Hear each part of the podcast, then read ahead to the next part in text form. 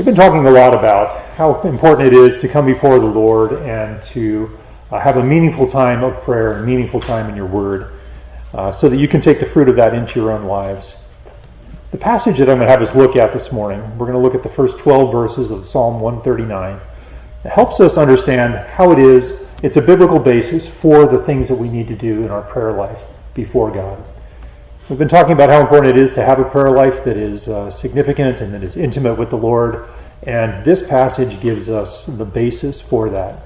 So I'm going to read the first six verses and then make some comments on that, and hopefully that's encouraging to us as to how to conduct ourselves when we have our Bibles open and our eyes closed before the Lord. David writes, O Yahweh, you have searched me and known me. You know when I sit down and when I rise up, you understand my thoughts from afar.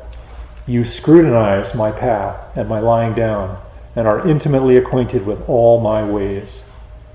Even before there is a word on my tongue, behold, O Yahweh, you know it all. You have enclosed me behind and before, and laid your hand upon me. Such knowledge is too wonderful for me. It is too high, I cannot attain it. David starts out in verse 1 and he's speaking of how God knows us and what kind of God God is. God is a God who searches out his own people, he examines them and he knows them. And then David goes on to describe how it is that God knows us and the details that God knows us. He knows when we sit down and he knows when we rise up. So he knows what we're doing in the privacy of our own homes. But he doesn't just know about our movements, our comings and our goings. We look at verse 2, he says, You understand my thought from afar. God knows not only what we're doing when we move around in our homes and when we get stand up and we sit down, but God knows what we're thinking while we do those things. He doesn't just know our thoughts there, He knows our motivations for these things. He scrutinizes our path and our lying down. So our path describes what we do throughout the day, where we go, what we do, who we encounter, how we conduct ourselves during that, and what is our condition when we end our day and we lay down. He knows everything about us. He even knows what we say. He knows it all. There's nothing hidden from God. So we see here some real opportunity to worship the Lord. There is nobody else in all of our experience that knows us the way God does, that knows every one of our movements, that knows every one of our thoughts and our affections, that knows every one of our words, everything we do, for all of those things. He knows that. And that is a really, really praiseworthy thing to lift before the Lord. Uh, we're sitting there with our Bible open, we've got our, our eyes closed, we're praying. It is so helpful for us to worship God by saying, You know me better than I know myself. You know exactly why it is that I do everything that I do. So God is worthy of our praise, and, and David tells us that in the first uh, four verses of Psalm 139. It also gives us an opportunity to confess before the Lord. It's so helpful to know that God knows what we know because that compels us to just be honest with Him with what He already knows about us. An essential part of our relationship with God and our conversation with God is us agreeing with God about what He already knows to be true about us. And so there's a freedom, there's a release when we actually come before the Lord and say, Lord, you know all these things. You know what I did yesterday. You know what I'm uh, going to do today. And I confess those things before you. For those things that are pleasing and honoring to the Lord, just praise Him for the grace that He gives you to do those things. All of those things were by Him. For those things that are sinful and that are dishonoring to Him, that is an opportunity to confess to Him what we have done, and agree with Him about the rightness and the goodness of His ways. So there's what David is showing us here are opportunities to praise the Lord and to confess before the Lord. But as we read verses 4 and 5, we see opportunities to thank the Lord. Uh, when David says, uh, sorry, verses 5 and 6, You have enclosed me behind and before. What that is saying is that God has, there is, there is no chance for us to extend beyond God's knowledge of us. There is no opportunity for us to stray out of God's sight. There is no way for us to extend ourselves beyond what God has control over. And David says, You laid your hand upon me. God's guiding hand, God's providential hand, God's purposes are at work in David. And David knows that those things are good. He contemplates those things and he says, What God is going to do and what he is doing when his hand is upon me is too wonderful for me. I can't grasp the full scope, the full content of what God is going to do in my life. So there's opportunity for thanksgiving there. That God has plans for us that are better, that are higher, that are greater than the plans that we have for ourselves. I'm looking forward to what I'm going to do the rest of this day, and, and I have a very human view of that. God has his divine view of what he's going to do for us. If we follow on down through verses 7 through 12, we, we see other ways to thank God and praise God. In verse 7, there is no place that we can go that is apart from him and that is beyond him. In verses 8 and 9, he gives us more detail about that. God resides in heaven and he knows everything about the heavenly realm, but he also knows about the remotest part of the sea. Even there, your hand will lead me. Wherever we go, God's hand leads us. And so that extends into any kind of circumstance we have, whether it relates to our health, whether it relates to our finances, whether it relates to how things are going for us at work or relationships in our lives. God's hand will lead us. And the reason why He can lead us in those things is because He is already there in those things. He is at work in the economic system we find ourselves in today. He is at work in each and every one of the companies that we all work for. He is at work in the medical situations that we find ourselves in. He is there in all of those things. So we can thank God for all of those things. I really appreciate verses 11 and 12. David says, If I say, Surely the darkness will overwhelm me, if my life is too much for me, uh, and the light around me will be night. If I find myself in a situation that I am unable to navigate because I can't see things clearly, I can't see things well, David gives the assurance there in verse 12 Even the darkness is not dark to you, and the night is as bright as the day. Darkness and light are alike to you. That tells us that when the, the circumstances of our lives are challenging, when we don't know how to function in those circumstances, when we can't see them clearly for what they really are, God understands every single detail of those things, and we can thank Him and we can praise Him and we can trust Him in those things. So, my heart this morning for all of us, for myself as well, is that when we sit down with our Bibles and we want, we know we need to be praying to prepare our hearts, that this passage gives us a biblical basis for how it is that we can thank God, how it is that we can worship God, why we thank Him, why we worship Him, why we should confess to Him because He already knows all of those things about us. So, my prayer is that that is encouraging to you guys, that you would be blessed by that, that that would steer you and guide you and encourage you, especially over the next four weeks before we meet again on the 14th of January. That um, you would remember that, that God is there near you, especially in the situations that come in the holidays. Maybe we have more time at home because we might have less time at work and we might have relationships with with family that we don't see a lot or whatever else, uh, that we can remember these things and we can thank God that He will lead us through every circumstance we find ourselves in. So I hope that's an encouragement to you guys. Well, this morning lesson is about the deacon qualifications. And you find deacons at many churches in the valley. You look around the valley, you find uh, some kind of leadership structure that involves men who serve as deacons. And uh, it's very helpful for us to have a clear understanding of what Scripture says deacons are why a church needs deacons, and uh, how they function here at this church. Uh, so, what we're going to do is we're going to start by turning in our Bibles to Acts chapter 6, and we are going to see the context where the deacon service is first mentioned in the church. So, what has happened is the church has been formed and birthed in Acts chapter 2 at Pentecost, and the church has begun to grow, and it is growing rapidly.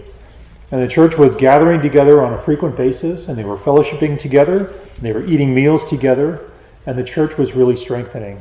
Um, but it didn't take long before the need for oversight of daily activities would become very, very apparent. And in this particular situation, what had happened was that there were Greek women, women from a Greek background, who had converted to Judaism, and they were following Christ now, and they were being neglected in the daily distribution of food. So, what we're going to do is we're going to read uh, Acts chapter 6, the first few verses, and we'll see the situation, and then we'll make some observations about deacon leadership at the church. So Luke writes Now at this time, while the disciples were increasing in number, a complaint arose on the part of the Hellenistic Jews against the native Hebrews, because their widows, the Hellenistic widows, the Greek widows, were being overlooked in the daily serving of food. So the twelve apostles summoned the congregation of the disciples and said, It is not desirable for us to neglect the word of God in order to serve tables. Therefore, brethren, select from among you seven men of good reputation, full of the Spirit and of wisdom, whom we may put in charge of this task. But we will devote ourselves to prayer and to the ministry of the word. The statement found approval with the whole congregation, and they chose Stephen, a man full of faith and of the Holy Spirit, and Philip, and Prochorus, Nicanor, Timon, Parmenas, and Nicholas, a proselyte from Antioch. And these they brought before the apostles, and after praying, they laid their hands on them. And then in verse 7, we see the word of God kept on spreading, and the number of the disciples continued to increase greatly in Jerusalem, and a great many of the priests were becoming obedient to the faith. So, what we have here as you look in verses 2 and 3 and following, is that the church is summoned together and servant leadership has been appointed by the elders. The elders directed those within the church to select men from among them, and there were requirements that were put in place on these men. These needed to be men who were men of good reputation. In verse 3, they were full of the Spirit and of wisdom. So there's a layer of servant leadership that's been appointed by the elders. The elders laid hands on them in verse 6. And they were appointed to specific ministry needs. And the reason why they did all of that was so that the church as a whole would be more effective with the gospel. The purpose was not specifically just to attend to the distribution of food. The, ch- the purpose as a whole was to make the church more effective with the gospel, and you see that in verse 7. Uh, the word of God kept on spreading the work of the deacons was very, very essential toward the Word of God spreading. So the qualifications of these men in verse 3 are that they must be men of good reputation, that they must be men full of the Spirit, and they must be men of wisdom. Uh, deacon service often is, is viewed in terms of the task that the man is doing. The man is doing a task, but it isn't a task for just any warm body. These men must be men of sound biblical character. They must have good reputation in the body. They must have uh, they must have a fullness of the Holy Spirit in them. They must be full of the Spirit. Obviously, believers, converted men. They must be men of wisdom. And so the deacon is a man who has a task, but his role is much more than a task, and his role really is to advance the gospel mission. He advances the gospel mission by performing the task. What we're going to see is that the entire church is all about advancing the gospel mission of Jesus Christ. The entire church is advancing the gospel mission of Christ. And to see that, we're going to turn to one of Paul's letters. He writes a letter to the church in Philippi. So let's turn to Philippians 1. And we're going to see the way that the entire church is being used in the advancement of the gospel. So Paul is on his second missionary journey when he sees the church in, in Philippi for the first time, and he writes to them later. He writes to them from prison, very likely in Rome. And he says, To all the saints in Christ Jesus who are in Philippi, including the overseers and deacons, in verse 1. So he's addressing saints, he's addressing the overseers and the deacons that are included in that group. He says, Grace and peace to you from God our Father and the Lord Jesus Christ. I thank my God in all my remembrance of you, always offering prayer with joy in my every prayer for you all and then in verse 5, in view of your participation in the gospel from the first day until now. So, all the saints in verse 1, comprehensive introduction to everybody in the church, all the saints in the church. And that includes the overseers and that includes the deacons. So the overseers are the pastors, the elders, the overseers, the shepherds. And then you have the deacons and then you have collectively all of the saints. So there's three groups of people. There's one group that includes everybody, that's the saints. Then he's got the, the pastoral leadership, He's got a servant layer called the deacons here. And all of them are in, in view here when he talks about your participation in the gospel. So every single person in the church is to be used in advancing the gospel mission of Christ. All three groups are actively functioning in gospel ministry. And if one, any one of these three groups is missing, uh, the church will lose its effectiveness in its function with the gospel. The church needs leadership, it needs servant leadership, and it needs saints in the church. The elders are leading the church by teaching the word and praying. The deacons are serving. In the case that we just looked at in Acts chapter 6, they're, they're serving in the distribution of food. And the disciples are worshiping and they're sharing all things together and they're being useful in drawing people in. And the result of all of this together, when it works together, is that the church is growing. And if any one of these three is missing, the church's effectiveness is, is hampered and hindered in advancing the gospel. And so here at Grace Bible Church, the heart of the elders is to see all three groups functioning really, really well. We love for everybody who is sitting in these chairs and in the chairs in NGM uh, to be people who are functioning well with the gospel. And that includes the deacon leadership and the elder leadership at this church. And this is a significant role. Um, as we saw, there were, there were requirements that were placed on the men in Acts chapter 6. When Paul writes to Timothy in his letter in, in 1 Timothy uh, in chapter 3, he is so concerned about the, the deacon role itself that he provides specific qualifications for these men. There are requirements for these men that must be met by men who are in this role. So if you have your Bibles, turn to 1 Timothy chapter 3. We're going to look there, and we're going to spend most of the rest of our time there as we look at this this morning. Paul again is writing to Timothy, and what he has here are a list of qualifications that must be met in these men. So we'll just read the passage and we'll move on from there. Paul writes, uh, starting in 1 Timothy 3, verse 8. Deacons likewise must be men of dignity, not double tongued or addicted to much wine or fond of sordid gain, but holding to the mystery of the faith with a clear conscience. These men must also first be tested, then let them serve as deacons if they are beyond reproach. Women must likewise be dignified, not malicious gossips, but temperate, faithful in all things. Deacons must be husbands of only one wife and good managers of their children and their own households.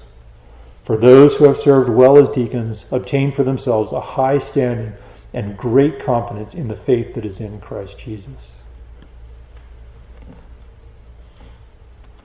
So, what we're going to look at here is that we see that the, when we view deacons, we see the importance of tested and approved character.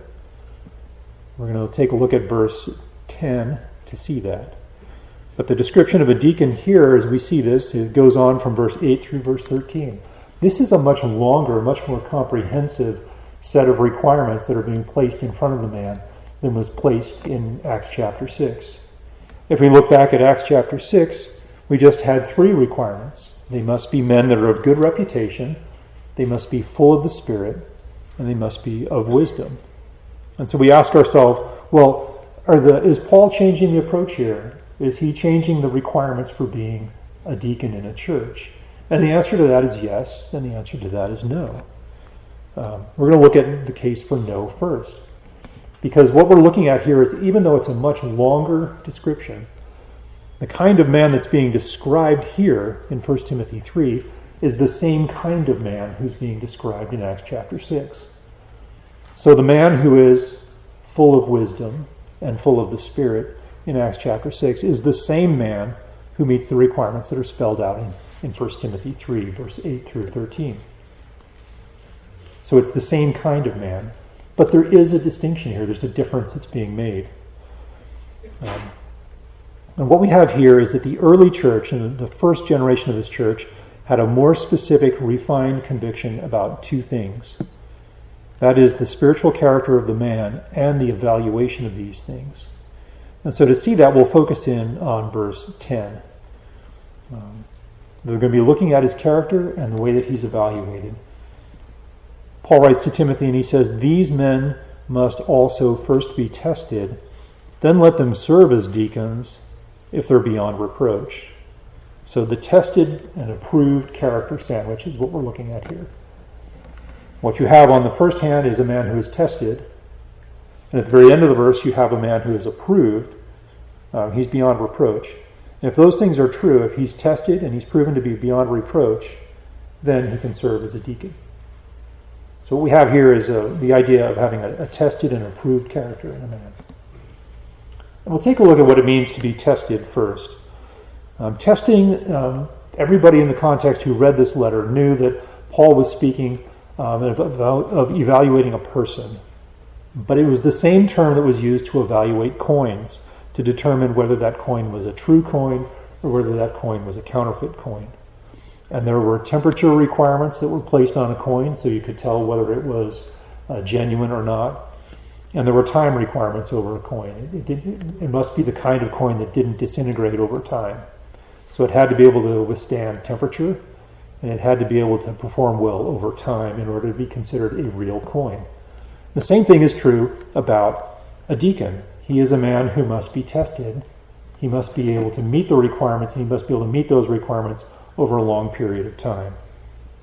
So there's an observation relationship in place between the elders of the church and the deacon. And, and, what they're doing is they're examining a man to see that he's, he's tested.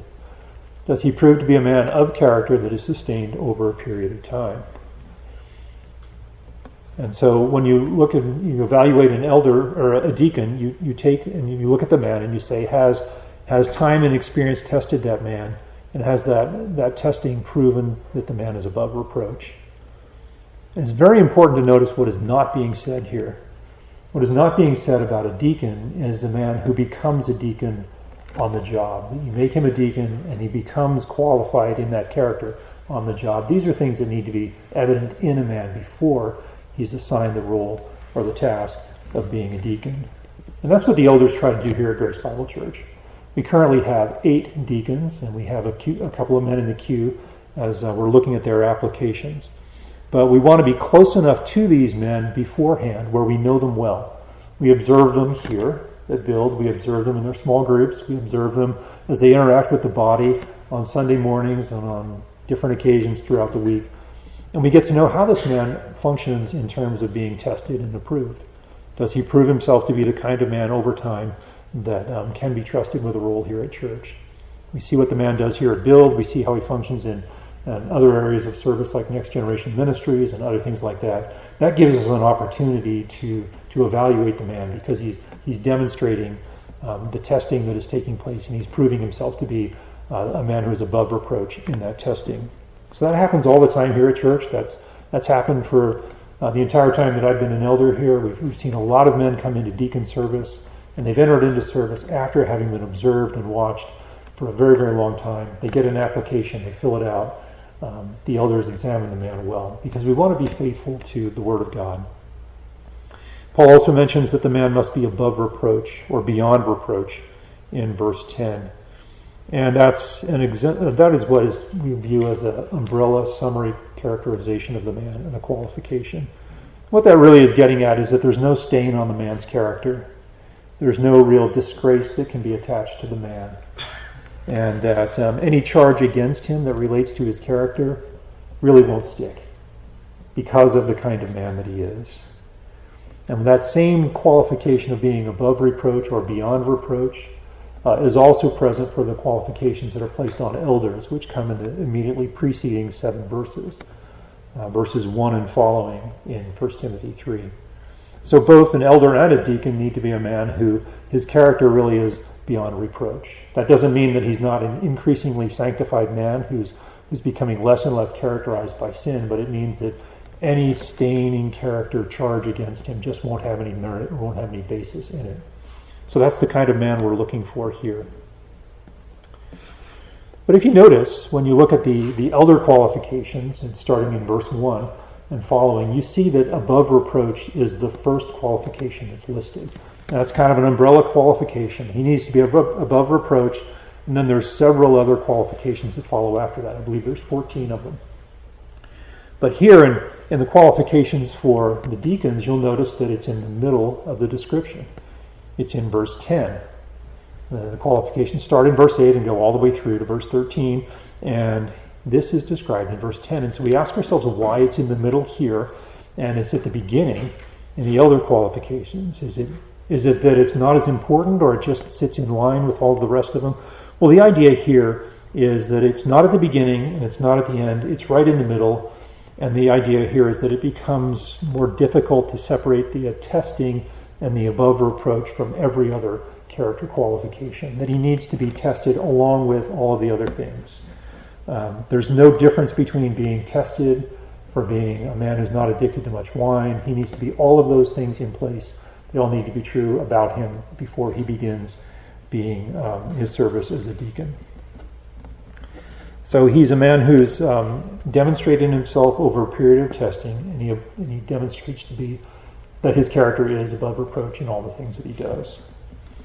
So that's that's the kind of man that he is. He's going to be tested, and he's going to be above reproach in all of that. And so what we're going to do is we're going to walk through these these character qualifications of the man, and we're going to take time to look at what each one of them means, and we're going to look at why that is so important in each one of these things, and that'll help us appreciate uh, the role itself. And, and what it'll also help us do is it'll help us know how we can be praying for the men who serve as deacons at this church. And so the first thing that, that Paul says in verse 8 is that he must be a man of dignity. You look at that and you think, well, uh, I've got a picture in my mind of what it means to be a man who's of dignity. What God is getting at here is he is talking about a man who has a serious bearing in life because of a serious mind and character. His bearing in life is serious because his mind is serious and his character is serious. Sometimes when we think about being a dignified man, we think about a man who's well dressed and his hair always looks good and everything else, and he uses big words and everything else. And that's not what we're getting at here. Um, what we're getting at here is a man, a man who has a serious disposition about his life. He has a serious disposition about his life because He's got a serious mind and he's a man of serious character, and that comes from reading his Bible. His mind is informed with truth from God's Word, and he lives that out.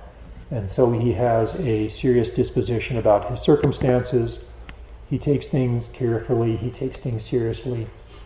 He's not a man who is stuffy, he's not a man who is joyless. He's a man who's full of joy. He's easy to engage with, but he looks at life with a serious disposition. Um, it's the opposite of somebody who is always characterized by being silly or being flippant or who is always making light of a situation. And this is so important. He needs to be a man of, of, of dignity because we're going to find ourselves with needs all the time. Uh, uh, someone in the body will come up to someone who's a deacon, or will somehow get attached to a deacon or get put in touch with a deacon, and they'll explain their situation. They need help in something, they need wisdom with something. And it's very, very important that this man can listen and he's thinking rightly when the need arises in the church. Um, he doesn't want to view people's needs and people's uh, situations casually.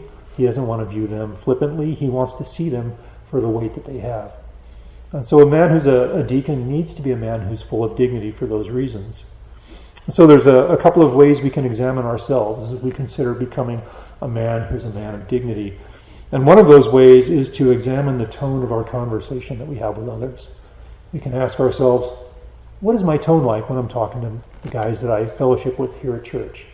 Uh, is my tone a tone that is characterized by being sober minded and full of dignity, or am I always making light of a situation? And that's challenging for me.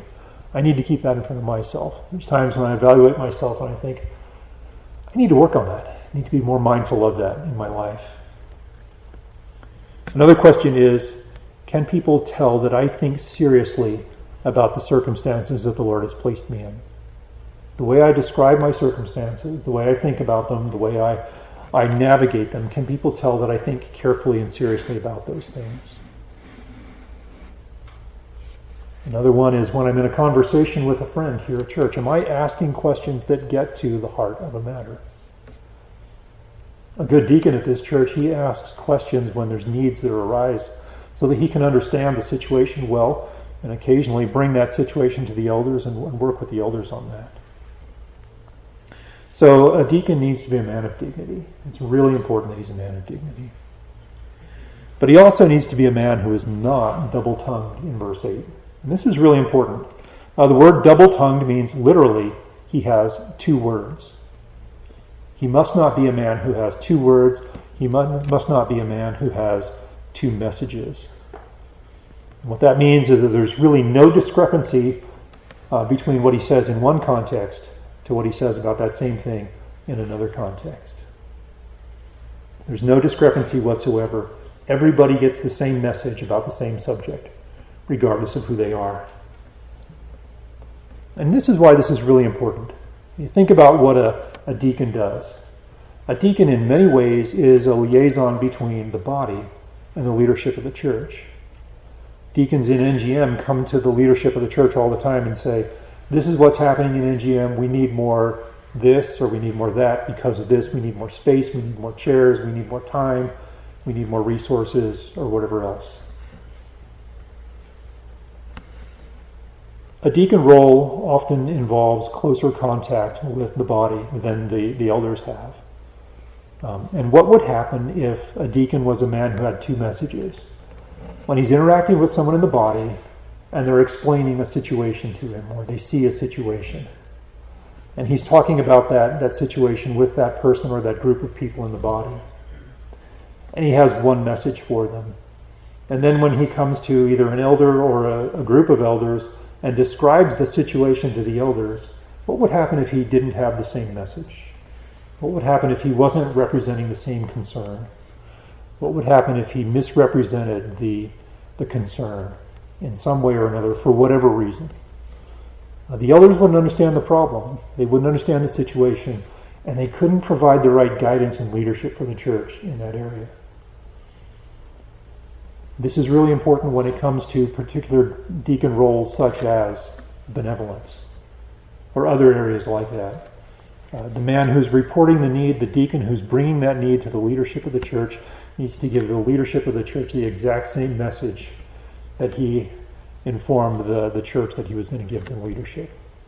Uh, apart from that, the, the, the church won't function well because they won't be meeting the real need of the church. And what that'll end up doing is that'll end up hindering our gospel testimony here. So that's the kind of man that, that a deacon needs to be. He needs to be a man who has one message on the subject, and his message doesn't really change.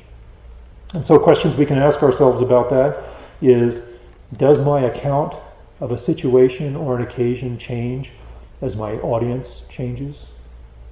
When I'm recalling an event or a circumstance to one friend, does the way I describe that change when I recall that to another friend? Do I have a different standard of accuracy when I'm explaining something to my wife than I have when I'm explaining it to a friend? Do I use different vocabulary to describe it? Am I less careful with my words?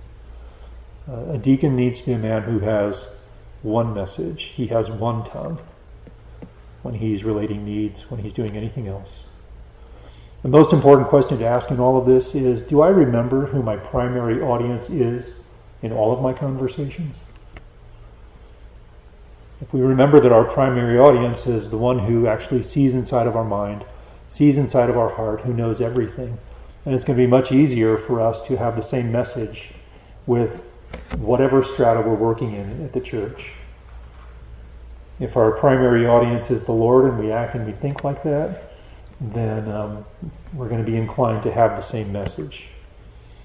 So, a deacon needs to be a man who has one message. He has one tongue, and then people can trust him with that one message. But he also, in verse 8, needs to be a man who is not addicted to much wine. What we're getting at here is um, a man who is characterized by repeatedly and consistently turning his mind to the use of alcohol. He's always thinking about acquiring and consuming alcohol. Paul uses the word addicted here, and it's the present tense, which gets to the, the act of something being very ongoing very habitual in his life. And what's in focus here is the man's thought process. It's a man whose thoughts and process and his judgments are continually influenced by the pursuit of some kind of beverage, some kind of drink. And a man who is occupied with the thought of how to bring alcohol into his life, that's what he's always thinking about. And that clouds his judgment on other things. And there's, there's two parts to this phrase, and they both need to be properly emphasized. Uh, not addicted to, in other words, it's something he's always thinking about, and much wine. Notice that, that Paul says he's not addicted to much wine. And so Paul is talking about a, a regular ongoing process in the mind where we're thinking about this, and he's talking about something that is, is occurring in, in large quantities in the man's life. So Paul is really warning us to avoid anything that controls our thought process. It doesn't really matter what that thing is, but whatever it is that's controlling our thought process, and he uses alcohol in particular, we need to avoid that. Um, we need to avoid the use of it in such a way where the person is characterized by always thinking about it and it's present in his life in large measure. And the reason why is because that clouds his judgment, that clouds his discernment and his understanding for what is right and what is good. So we need to ask ourselves um, if I use alcohol, uh, am I evaluating my use of alcohol? Am I using good decision about how much alcohol I use, when I use it, in what context I use it? Another question we can ask ourselves is Do my thoughts regularly involve the consideration of how I'm going to acquire or when I'm going to use my next drink of alcohol? And thirdly, do I know how to use alcohol in a God honoring way? Open my Bible and read Is my use of alcohol, if I used it, is it characterized by thankfulness? Is it characterized by joy? Is it characterized by contentment? Is it characterized by self control? All of those things. When a man is using alcohol in, in those, he's not using alcohol in those ways, uh, he's not going to be a man who's careful and, and cautious in his interaction with the body. So, a man who is not addicted to much wine is a man who's well positioned to serve as a deacon in any church. And then Paul talks about another qualification that's important for us to consider, and that is that a deacon must be a man who is not fond of sordid gain. It's loving the gain of wealth in such a way that causes my character to be questioned. This is a person who has fond thoughts of monetary gain from a questionable motive. Even if that way of gaining is, is dishonest, the fact that it's dishonest doesn't bother him. That's the kind of man who can't be a deacon. And there's nothing wrong here with monetary gain. There's everything right about monetary gain, but what's at issue here is the motive for that gain. When you have a man whose whose motives for gain is personal, uh, that man is, is not the kind of man who's well positioned to be a deacon. And the reason why that's important is there are several deacon roles that involve the use of money. Um, we have in the past had a deacon role here at Grace Bible Church where the deacon was the deacon over this facility and the pursuit of a facility. We haven't always met here. We did church out of a box for for 15 years. We moved here in 2015, but from 01 through 14 and into 15, uh, we were a mobile church and we did church out of a box. But during the time that we were looking for a church, we, we enlisted the role and the services of a man who helped us find this, this facility. And it was a blessing to us that the man who helped us find this facility was not a man who was personally motivated by the profit that he would gain from the finding of this facility. He was motivated by finding us a facility so we could meet here and do what we're doing today. And we could gather together and we could worship. And he was motivated by finding the right facility for us that came at the right price that, that allowed us to move into here and do what we're doing. He was not motivated by personal gain in this. And that man was such a blessing to us. And we are so thankful for him. I actually saw him this week. It was a blessing to spend time with him and see that he's, he's a man of godly character. Other areas of the church where, where uh, involve deacon service involve the use of funds, church funds. We have a deacon over benevolence at this church, and that man uh, is involved with others. And uh, oftentimes he's involved in meeting the needs of those people, and sometimes those needs are financial. And you can imagine what kind of problems you would run into if you have a, a deacon who's serving in a role who has, as Judas did, a penchant for benefiting himself personally through his involvement in his ministry with others. Think about the reputation that the church would have because of that, if that became ever known that, that somebody was using their role in the church as a means of them personally profiting. Uh, our role at the church for every one of us is to draw people in here, to build them up in the gospel, and to send them out. And to make them more efficient uh, servants of the Lord, and make them more effective servants of the Lord. Our role is not to draw people in here, and in so doing, uh, to become more wealthy or to benefit in some way because of that. So the gospel ministry will be harmed at this church if we have a man who is fond of sordid gain. So, so a deacon must be a man who is not fond of sordid gain. And so we can all ask ourselves things to evaluate when I consider a situation that I'm in. Am I able to divorce any kind of gain that might come from that situation with my real purpose for whatever enterprise that is? Am I able to navigate my way through a situation for the purposes of that nav- uh, that that situation, and not have my own gain in mind for that? A simple question we can ask ourselves is: If you're married, does your wife trust you with your use of funds? Are you consistent with if you say you're going to spend a certain amount on purchasing something? Uh, is that typically what you're known to do? Are you good on your word there? And if there's a reason that you need to spend more, uh, are you characterized by having conversations with your wife first? Uh, early on, that was a, an issue of uh, in my marriage, and we actually had to say to ourselves, you know, um, what we're going to do here to help us with this situation is is we're going to set a dollar limit where if there's any expenditure that's above that dollar limit, we need to talk about it first. The reason why we needed to do that was so that we could have good confidence and trust in what we were doing. Um, but a, a, man who is a deacon at the church needs to be a man who is trustworthy in the in the, the resources that have been uh, committed to his care and his trust, and that he won't be using those for his own personal gain because it will compromise the ministry of the gospel.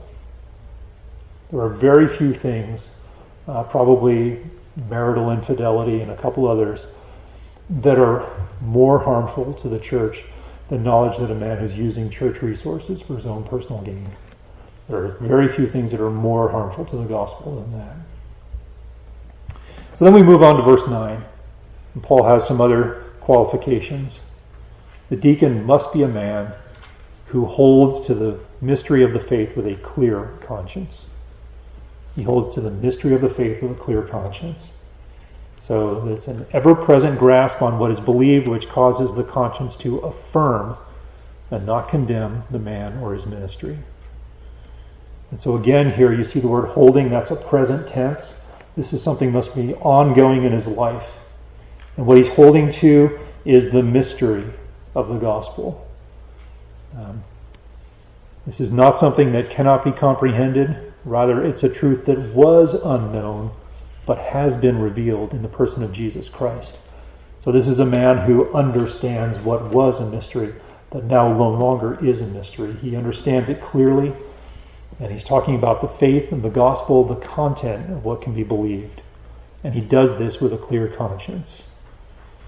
Um, it's a gift of God that affirms or condemns. Our conscience is what affirms or condemns um, our thoughts, our words, our actions, and our desires. So, the way that a man lives out his biblical convictions gives his conscience no opportunity to convict him or accuse him or condemn him in anything that he does. So, feed your conscience well, acquaint yourself more and more deeply with the content of the gospel, and then live by it. That's the kind of man who is well positioned to be a deacon at this church. So, questions we can ask ourselves these are good questions for any man to ask himself at any time. Am I able to articulate the gospel clearly and concisely? You know, someone said, "What's the gospel about?" in four sentences. Could I could I explain that? Would it just flow right out of me? Okay, this is what the gospel really is. Um, and then, secondly, does my conscience condemn me in the way that I live out my gospel understanding? What we're going to do now is we're going to jump down to verse 12. We're going to come back to verse 11. We're going to jump down to verse 12. And now Paul talks about a man who is the husband of one wife. And what we have here is a one woman man. And first, we're going to look at what Paul is not saying by the man who's a husband of one wife. Paul is not saying that a man must be married to be a deacon. And he's not saying that the only thing a man needs to be is married and he can be a deacon. And he's not saying that the only thing he must be is a man who is sexually pure only in his deeds. What he is saying here is something about the kind of man who is well qualified to be a deacon. And he's saying that that kind of man is the man who is a one woman man. It's a man where his affections, his thoughts, and his desires are only for his wife. That when he thinks about what is joyful, what is pleasurable, what is satisfying, what is fulfilling, he thinks about his wife. He doesn't be thinking about other people. If this is a man who is not a married man, he's a younger man who's not yet married, it's the kind of man who says, I am going to reserve all of those thoughts for the person that I'm married when I'm married. I'm not going to entertain those thoughts today. I'm going to entertain those thoughts when the Lord brings me a wife, and I'm going to pour those thoughts onto her and nobody else. He reserves his behavior today for the woman the Lord may bring to him in the future. So he's waiting, and he's, he's patiently waiting. So, good questions for men to examine themselves with today are questions like this What is my first thought when I entertain affectionate thoughts for someone who is not my wife? What is the first thing that I do in response to some thought that occurs to me? How do I respond? Another question is Do I truly understand God's design for intimacy? Do I truly understand that? And for guys who are younger who aren't yet married, should I consider seeking counsel from an older, wiser man at this church? One of the blessings at this church is we've got men from the youngest age to the oldest age in this church. And uh, there was a time at this church when we didn't have that. If you've been around this church for more than 10 years, you know that back in the early 2000s, this church was characterized by an awful lot of young people. But today, we've got an abundance of older, men, wiser men in this church. So if you're a younger guy, you have a, an audience of men that you can go to to seek counsel and wisdom on how to go about the process of navigating your life until God brings you uh, a wife. So a deacon needs to be a one woman man. He needs to be a one woman man if he's a married man. He needs to be a one woman man if he's not a married man. But a deacon also needs to be a good manager of their children and their household in verse 12. So, this is a man who provides direct and ongoing oversight of his children and his household affairs. Direct and ongoing oversight. Not indirect, not temporary, but direct. It's coming directly from him, and it's something that is ongoing, and it's oversight. He's seeing over, he's in a position where he can see over things. The word manage here means to have charge over. It means to stand before, to stand over, to manage things. He's not doing this from a distance, but he's close enough to have intimate familiarity with what's happening with his kids and what's happening with his wife. And you notice again, it's the present tense, it's an ongoing action, it's something he does all the time. He doesn't just do this on Saturday mornings. Um, at breakfast with his kids. He does this consistently. He's known by doing this. His kids know him to be this kind of man. His wife knows him to be this kind of man. Because the reason why this is important, not only here at Grace Bible Church, but in any church, is that it's only the man who's faithful in the smaller things, and your home is not a small thing, but smaller in terms of number, that a man can be faithful in the larger things. How are you going to effectively manage a ministry with lots and lots of people if you can't manage a couple kids and a wife. If you're not in, inclined to be a man who manages those things well, you're not going to manage um, a ministry well at all.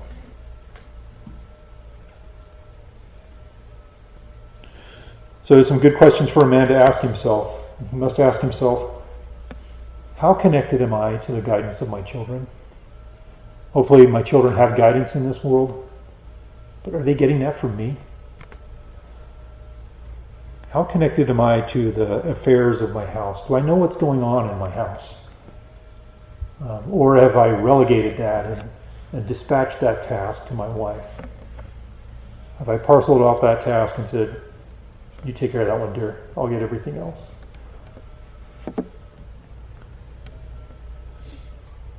Another question is that's actually might be very probing is if I'm married, how would my wife answer this question about me? Not just what I think, but the one who has eyes into my life that actually sees things that I can't see sometimes, how would she answer that? There's opportunities for single men to consider themselves here as well. Am I on top of the affairs of my own household? If something needs to be repaired, am I the kind of man who can get to that, take care of that, or handle that? Or those things just kind of hang around for a while? If I'm renting, do I demonstrate good management of my home so that it doesn't compromise my gospel witness? Or do I more inclined to say, well, it's not mine, so I'm not going to deal with it? All of those things have bearing on our gospel witness. And so a man who is um, a good manager of his home is, is well positioned to be a deacon, whether it's here at Grace Bible Church or anywhere else. What we're going to do now is we're going to go back to verse 11, and we're going to take a look at what Paul says there. He says, Women must likewise be dignified, not malicious gossips, but temperate and faithful in all things. First thing we have to do here um, is you need to examine the use of the word women. And there really are two options that we have here in front of us. One is women who are married to men who are serving as deacons, and the other is a woman herself who is serving as a deacon.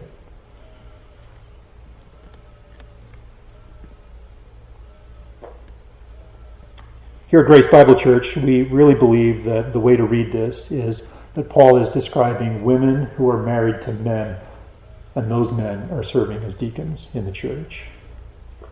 And really, there are a number of reasons why we, we take that view. We're going to walk through those, and then we're going to look at what must be true about those. Um, first is the generic use of the word woman here in the New American Standard that we have. Um, Paul doesn't use a specific title of leadership, such as woman deacon. He's referring to women here. And the natural meaning of the word woman needs to stretch less to refer to wives than you need to stretch the word to refer to uh, deaconess or woman serving as deacon. There's a lot more behind the word deaconess that would distinguish itself from woman than the word wife would distinguish itself from woman. Another reason why we tend to believe that this is uh, describing a woman who is married to a man who's serving as a deacon is because of the context where this sits. You notice that Paul starts in verse 8 and he describes through verse 10. He has three verses of description of what a man must be. And he goes on in verse 12 and 13 and describes what a man must be. This is sitting right in the middle of that. It would be unnatural to inject qualifications for a whole new role in the middle of describing qualifications for a different role. Another reason is that Scripture contains no other reference to women deacons. Um, the first identification of women deacons in scholarship is around 230 AD, almost 200 years after this was written. One of the more compelling reasons to see this as describing women who are married to men who are, who are deacons is Paul's earlier teaching in the same letter. You just back up a few verses.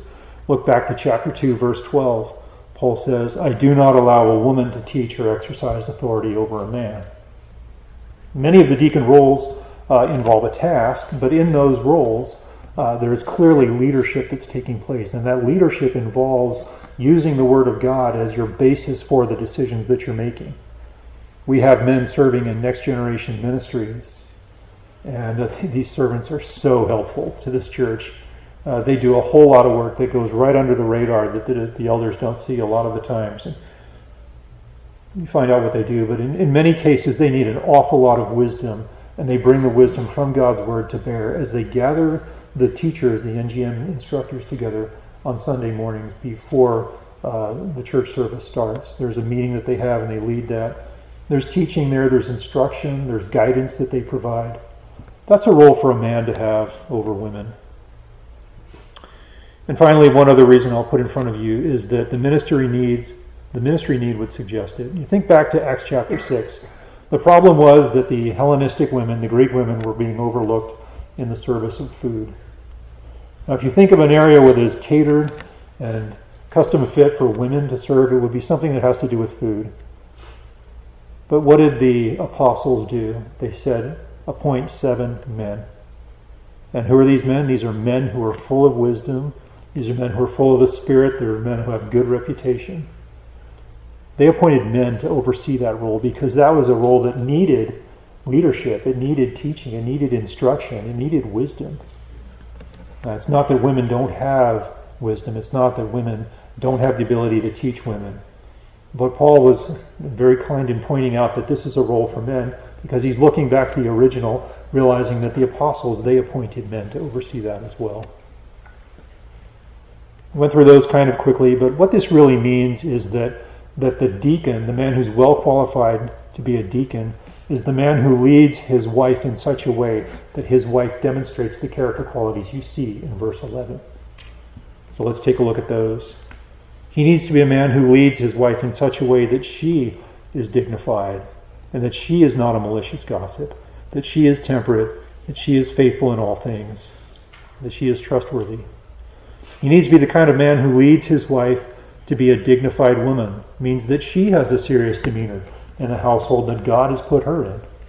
That she has a serious demeanor about being a wife to her husband. She has a serious demeanor about being a mom to the children that she has had together with her husband. There's nothing silly or flippant about the way she's raising her family. And that is influenced by the kind of man that she's married to. He needs to be the kind of man who is leading his wife to be that kind of woman in his home. A man who's well qualified to be a deacon leads his wife in such a way that his wife is not a malicious gossip. You think about this. Uh, in many different cases of deacon service, um, a man is dealing with information about an individual, and sometimes that's sensitive or private information. Well, a husband and a wife are one. And when a husband knows something, um, a lot of times that just gets shared with his wife because they're one. But his wife needs to be a, woman who holds on to that information well. She preserves that information, she keeps that information well, and it doesn't advance that information to the detriment of the church. The husband who is well qualified to be a deacon is a man who leads his wife to be temperate. This is a woman who avoids extremes in her thinking. She's clear headed in her thinking. It's the same word that's being used for an elder in verse 2 of 1 Timothy 3. He's sober minded. Uh, she's free from clouded thinking that would, that would come from anything in her life.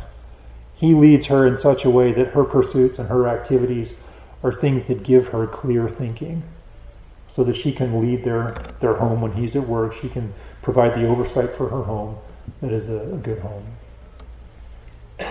That's important because oftentimes when uh, a deacon serves in the church, he's meeting the needs of other women in the church. And so it's not, it's not wise for that man to meet with another woman by himself. It's very helpful if his wife comes with him. And oftentimes his wife is going to be part of the conversation of navigating whatever it is that this particular sheep needs. And she needs to be a woman who's thinking clearly. She needs to be a woman who's thinking biblically. So a husband needs to be the kind of guy who leads his wife to be temperate. He needs to be a guy who leads his wife to be faithful in all things. And she's faithful to him. Their home functions well. Uh, their home is not going to be functioning well. It's not going to be representative of the work of the gospel in a home if she's unfaithful in her own walk with the Lord, if she's unfaithful in raising her kids, if she's unfaithful in lots of other things. And all of that kind of woman needs to be led by the kind of man that her husband is. Her husband needs to inform her and lead her in that. And she needs to be trustworthy. She needs to be a good holder of the things that are entrusted to her care. She needs to hold her relationships well. She needs to be trustworthy because it reflects on the man that she's married to when she's not trustworthy with her word. And that reflects on the church's choice of that man to be a deacon. And that reflects on the gospel ministry. So, for those reasons, a, a, deacon needs to be the kind of man who will lead his wife in those ways. All of those things advance the gospel. And lastly, and real quickly, uh, fourthly, the deacons, there is a blessed result of being faithful We look at the deacons, and they are highly respected, and they are emboldened servants in the mission of the gospel. Let's read verse 13 again. Those who have served well as deacons obtain for themselves a high standing and great confidence in the faith that is in Christ Jesus. The high standing talks about they, they have a particular place, they have a particular foundation that they serve, and it's because they've served well. They appear to others as a man who stands in a place that is a place of integrity before God. So they're viewed as men of integrity, but they also um, they obtain for themselves great confidence in the faith. And what this gets to is they are useful and they are effective and they can speak authoritatively about the gospel in the ministry that they have.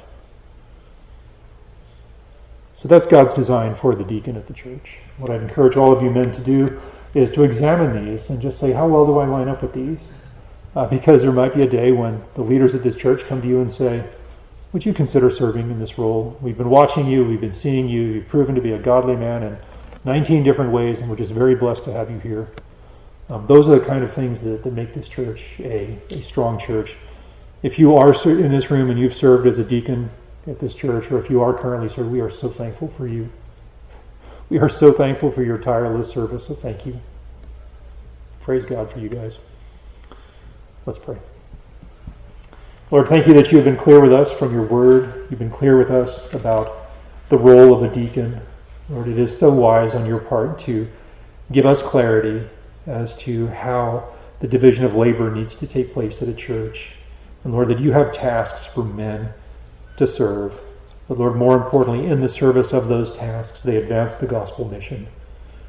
Thank you, Lord, that you've been clear with us about the requirements, the qualifications of a man who fill those roles. I pray for the men here, Lord, uh, that they would be men who first and foremost love you and pursue you diligently, and in so doing become the kind of man who is well positioned to serve in the church.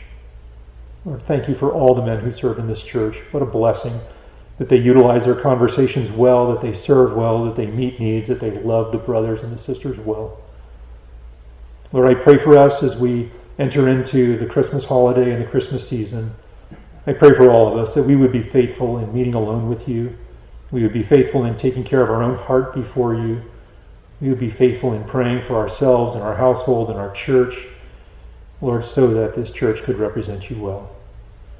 And I pray in Christ's name. Amen.